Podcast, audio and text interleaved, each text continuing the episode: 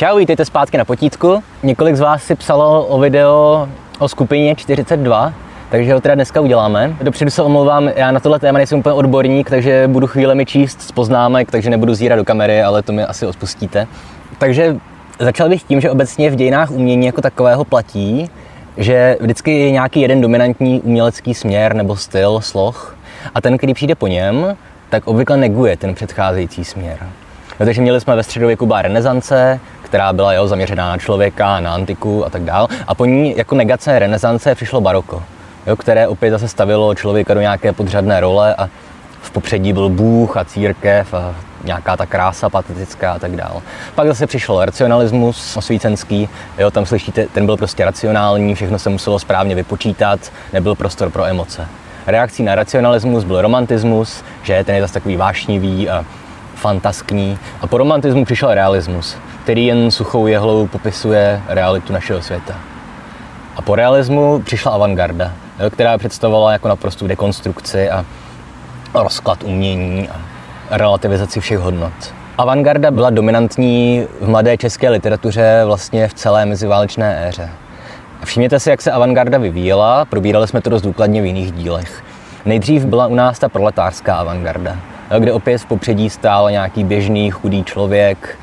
Ta poezie měla být jednoduchá a pochopitelná pro všechny. Druhý stupeň byl poetismus, který kladl důraz na tu hravost a na to, že umění mělo splynout se životem a tak dál, ale ve výsledku se to umění začalo životu spíš vzdalovat. No a třetí fází české avantgardy byl serialismus, který se u nás projevoval a dominoval ve 30. letech. A o serialismu už platí, že tam vlastně ten kontakt umění a skutečného života se ztrácí. Jo, tak se podívejte na některé slavné třeba dadaistické obrazy od Dalího nebo od Twayen. Jo, a tady vidíte, že zkrátka už jako vztah s realitou začíná být naprosto nulový, ta realita je dekonstruovaná. A opět na tuhle situaci musela přijít nějaká reakce. Protože v tuhle chvíli už umění avantgardní bylo to nechválně proslé umění pro umění. Jo, byla to elitářská záležitost, kteří rozuměli jenom odborníci a když šel normální člověk na výstavu surrealistickou, tak prostě jenom zíral, co to má sakra být. A jak jsem říkal, obvykle nové umění neguje starší umění a přesně to se stalo i v české literatuře té doby. Řekněme konce 30. let, začátku 40. let. Asi hlavní teoretik tady toho antiavantgardního odporu byl Jindřich Chalupecký. A ten už v roce 1934 publikoval studii, ehm, která se jmenuje Krásné umění, ve které se právě vůči tady tomu avantgardnímu oddalování od světa vymezuje. A on přesně tam říká, cituji, Nevěřím, že umění má svou vlastní platnost, oddělenou od ostatního lidského života. Že cena umění záleží jen v sobě samé. Že člověk jde k obrazu bez praktického zájmu. Že potřeba umění je potřeba nějakého jiného světa, světa krásna, vznešeného kosmu. Takže Chalupecký tedy proti nějakému tomu umění, odtrženého od reality, které jenom hm, hromadí metafory a potlačuje nějakou lidskou tělesnost, a užívá takovou hodně nespoutanou a nekontrolovanou imaginaci, tak proti tomuhle umění staví chalupecký představu umění jako takzvaně světka života. Jo? Takže poezie má podle něj klást důraz na pozici člověka v současném světě a především kategorie teď a tady. Jo? Co se teď právě děje, na místě, kde my jsme. Ale taky má klást důraz na tu lidskou tělesnost, potlačovat psychologizaci a taky na existenciální krizi jednotlivce v existenciální krize, tak můžeme schrnout situaci člověka na konci 30. let a za druhé světové války. Že? E, slovo existenciální si ještě zapamatujte, to bude důležité, potom se k němu vrátíme. No a potom o nějakých pět let později od publikace tohle textu Chalupeckého v roce 1940 začala další z mnoha těch generačních krizí, kdy začali ti kluci, kterým byl tenkrát 20-25 let, se vymezovat proti starší generaci. Chalupecký vydal text, zásadní text Svět, v němž žijeme, Kamil Bednář třeba text Slovo k mladým, vyšly taky první dvě Orténovy sbírky, že Čítanka Jaro a Cesta k mrazu. A najednou tady tihle autoři i jiní se začali uvědomovat, že oni zkrátka náleží do stejné generace a mají stejný názor na život i na tvorbu. A tady ta názorová nějaká příbuznost pak potom vyústila v založení té slavné skupiny 42. Samozřejmě Orten se toho nedožil, ten tragicky zemřel už v roce 1941. Členy téhle skupiny, jak to tak u skupin uměleckých bývá, nebyli jenom malíři, ale taky sochaři, fotografové. Ale nás budou zajímat přece jenom především spisovatele. Těch nejznámějších jmenujeme třeba Ivana Blatného, Jiřího Koláře, Kajnara nebo třeba Jana Hanče. Každý z těchto autorů by si samozřejmě zasloužil vlastní díl a dalo by se o nich povídat desítky minut, ale tenhle díl potítka by měl být spíš obecně o skupině 42, o tom, z jakých vycházela nějakých koncepcí. Takže asi nejviditelnější charakteristikou téhle poetiky je jejich důraz na topos města, nebo dokonce velkoměsta a zajímalo je především periferie. Ale to, to by nebylo nic nového. Jo? Jako topos města, který je hlavním tématem knih, to tady bylo už celé 19. století jo? u Dickense v realismu. Ta skupina 42 na to jde trošku jinak, protože tady právě vstupuje do hry to, o čem jsem mluvil před chvílí, ten takzvaný existencialismus. Já se teďka v rychlosti pokusím vysvětlit, co to je, ale bohužel nejsem filozof. Kamarád Michal, filozof, který není ten v Praze. Můžu vám doporučit na YouTube od profesora Petříčka z Karlovy univerzity je velice pěkné video existencialismu. Takže puste si nejprve jeho, to, co vám teďka řeknu já, berte s nadhledem, protože, jak říkám, nejsem filozof. Takže existencialismus to je filozofie, která vznikla už někde ve 20. letech 20. století, ale nejslavnější se stala až vlastně ve 40. letech Eh, především díky dílu francouzského filozofa Žána Paula Sartra. A ten napsal v roce 1943 zásadní filozofickou knihu, která se jmenuje Bytí a nicota. A on v téhle knize, jak napovídá název, hlavní kategorie jsou bytí a nicota. A on říká, bytí, to patří třeba nějakému neživému kameni, protože on tady prostě je, byl tady a vždycky tady bude a jeho podoba se nějak nezmění, ani jeho charakter se nějak zásadně nezmění. Ale potom je tady ještě nicota a to je vyhrazená člověku. A nejenom proto, že zkrátka umíráme jako lidi a nic po nás nezbyde, ale taky proto, že my se vlastně neustále měníme. Jo? Já dneska můžu o sobě konstatovat jakoukoliv nějakou charakteristiku, která zítra může být úplně jiná. Další zásadní věc je, že člověk je vlastně jediný tvor, který dokáže vidět i věci, které neexistují. Já se teď dívám před sebe, vidím tady strom, ale můžu si představit, co kdyby tady místo toho stromu stála nějaká lampa. A tu lampu celkem živě před sebou vidím. A další zásadní, řekněme, motiv existencialismu je takzvaný ten pocit vržení do světa. Tenhle termín vymyslel už uh, německý fenomenolog Martin Heidegger, ale je důležitý i pro Sartra a pro ostatní existencialisty. A tady jde zkrátka o to, že my jsme vrženi do světa. Jo? My se někde narodíme a nemůžeme si vybrat, komu se narodíme, nemůžeme si vybrat, kde se narodíme, jaká bude barva naší pleti a jaké budeme sociální skupině a nic dalšího. Takže tohle je jedna věc. My jsme bez volby vrženi do světa, ale tohle má i druhou stránku, totiž my máme možnost volby. My si můžeme rozhodnout, co se svým životem uděláme a můžeme se rozhodnout jakkoliv chceme, ale zároveň za všechna svá rozhodnutí musíme nést následky.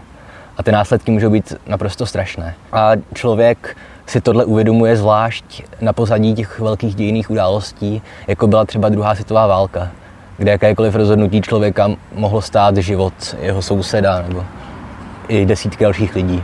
Někde jste řekli nějakou blbost v hospodě a zavřeli vás i vaši rodinu, i vaše kamarády. Případně jste mohli nevědomky někoho udat, protože zkrátka jste důvěřovali jinému sousedovi, který zároveň byl práskač. Ale tohle jako není tak důležité. Důležitá je zkrátka ta možnost volby, kterou my máme.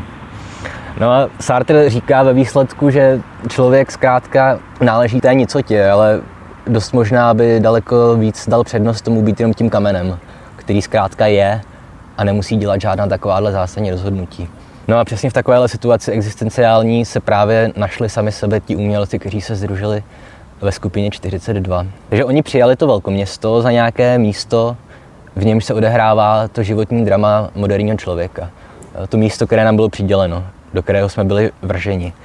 A opět tuším, že od eh, Heideggera, možná od Sartra, nejsem se teďka jistý, pochází ten koncept jakoby vyjednávání ze situací. V produ času neustále se ocitáme v nových situacích a musíme se přizpůsobovat a musíme ty situace nějak řešit. A opět, jakékoliv tohle řešení naše může mít velice závažné následky. Takže ta skupina 42, to velkoměsto, teda vidí jako nějaké to dějiště toho jejich životního dramatu a zároveň místo, ze kterými musíme vyjednávat. Musíme s ním nějak splynout, musíme se s ním stotožnit a musíme nějak harmonizovat náš vztah s ním. A poezie a ostatní druhy umění mají být jeden ze způsobů, jak my tohle docílíme. Protože, jak říkám, musíme přijmout svoji situaci se vším všudy. To znamená i s tou všudy přítomnou úzkostí a strachem z života i smrti. A tohle byla parafráze Nezvala mimochodem. tak. A v další významné studii Chalupecký říká, ta studie se jmenuje Svět, v němž žijeme, tak on tam říká, že úkolem umění má být návrat k věcem, mezi nimiž a s nimiž žijeme. Takže na jednu stranu chce psát skupina 42 o každodenních běžných situacích, což by mohlo působit vágně a nudně, ale ne, pokud si uvědomíme to, co jsem teďka říkal o té existenciální situaci člověka za druhé světové války, kdy každodennost není nudná, to je děsivá a smrtící, i když má své dobré stránky. Tomuhle tady Chalupecký říká, teď budu citovat, že umění objevuje skutečnost, ten svět, v němž žijeme, a nás, kteří žijeme. Neboť nejen tématem, ale smyslem a záměrem umění není nic než každodenní úděsné a slavné drama člověka a současnosti. Všimněte si, co on říká. Každodenní úděsné drama současnosti. Jo? Tady vám splývá ta každodennost s nějakým dramatem. Abych vzal nějaký příklad, který pravděpodobně budete všichni znát, tak možná znáte Kajnarovu básničku Stříhali do hola malého chlapečka. Dodnes to hraju v rádích, protože Dodnes to hraju v rádích, protože to nějakých 20 let po vydání té básně zhudebnil Vladimír Myšík. Ta písnička je dodnes populární. A když si ten text někdy najdete a přečtete, tak zjistíte, že v něm je tohle všechno, o čem já jsem teďka mluvil. Kajnár tam vlastně popisuje úplně běžnou každodenní situaci. Jo, malého kluka, který jde poprvé k holiči. Ale zároveň on tady tu situaci popisuje přesně, jak říká Chalupecký, jo? jako nějaké úděsné každodenní drama člověka. Že ten chlapeček sice dělá něco, co nám přijde už naprosto normální, sedí u holiče, a ten Kajnár to popisuje jako nějakou stresující situaci, jako něco nového. Já, te, já teďka neznám to z paměti a nevidím to před sebou, ale on tam popisuje toho chlapečka jako nějaké to dítě zahnané do kouta, jo, ty šedivý pánové ho sledují a že konečně ho dostali a sedí v tom křesle železném jo, a má strach z toho, co přijde. A ta báseň potom končí jenom jednou veršovou slokou, už mu to začalo.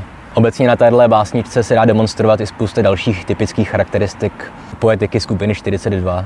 Jo, je to například, nevím, fragmentárnost, stavění protikladů vůči sobě, jo, kde je třeba ten chlapeček a ti šediví pánové. Případně depoetizace, jo, to znamená, že básník používá motivy, které rozhodně bychom nenazvali poetické. Jo, ale zároveň jsou tam i ty protiklady, takže v první sloce tam padají ty vlasy jako růže do hrobu, tuším, a v další sloce už pleskají o zem jako maso jo, což je takový syrový obraz. Případně tam je verš, opět nevím to z paměti, ale tuším něco svědící, jak u hry pod mídlem. Jo. To je opět takový dost nepoetický výraz. E, mohl bych pokračovat v těch dalších znacích poetiky skupiny 42, já nevím, nějaká ta forma deníku, opakování motivů, fragmenty, ale tohle není potřeba, to si najdete v jakémkoliv shrnutí na Wikipedii nebo na jakýchkoliv jiných stránkách. Abych to uzavřel, eh, Martin Heidegger kdysi řekl, že svět, ve kterém žijeme, nás utváří, formuje a deformuje. A přesně tohle je ten proces, který zajímal umělce ze skupiny 42 a kteří oni se pokusili stvárnit a nějak se s touhle situací vyrovnat. Takže tohle zhruba by bylo o skupině 42, aspoň nějaké základní informace a zasazení do dobového kontextu.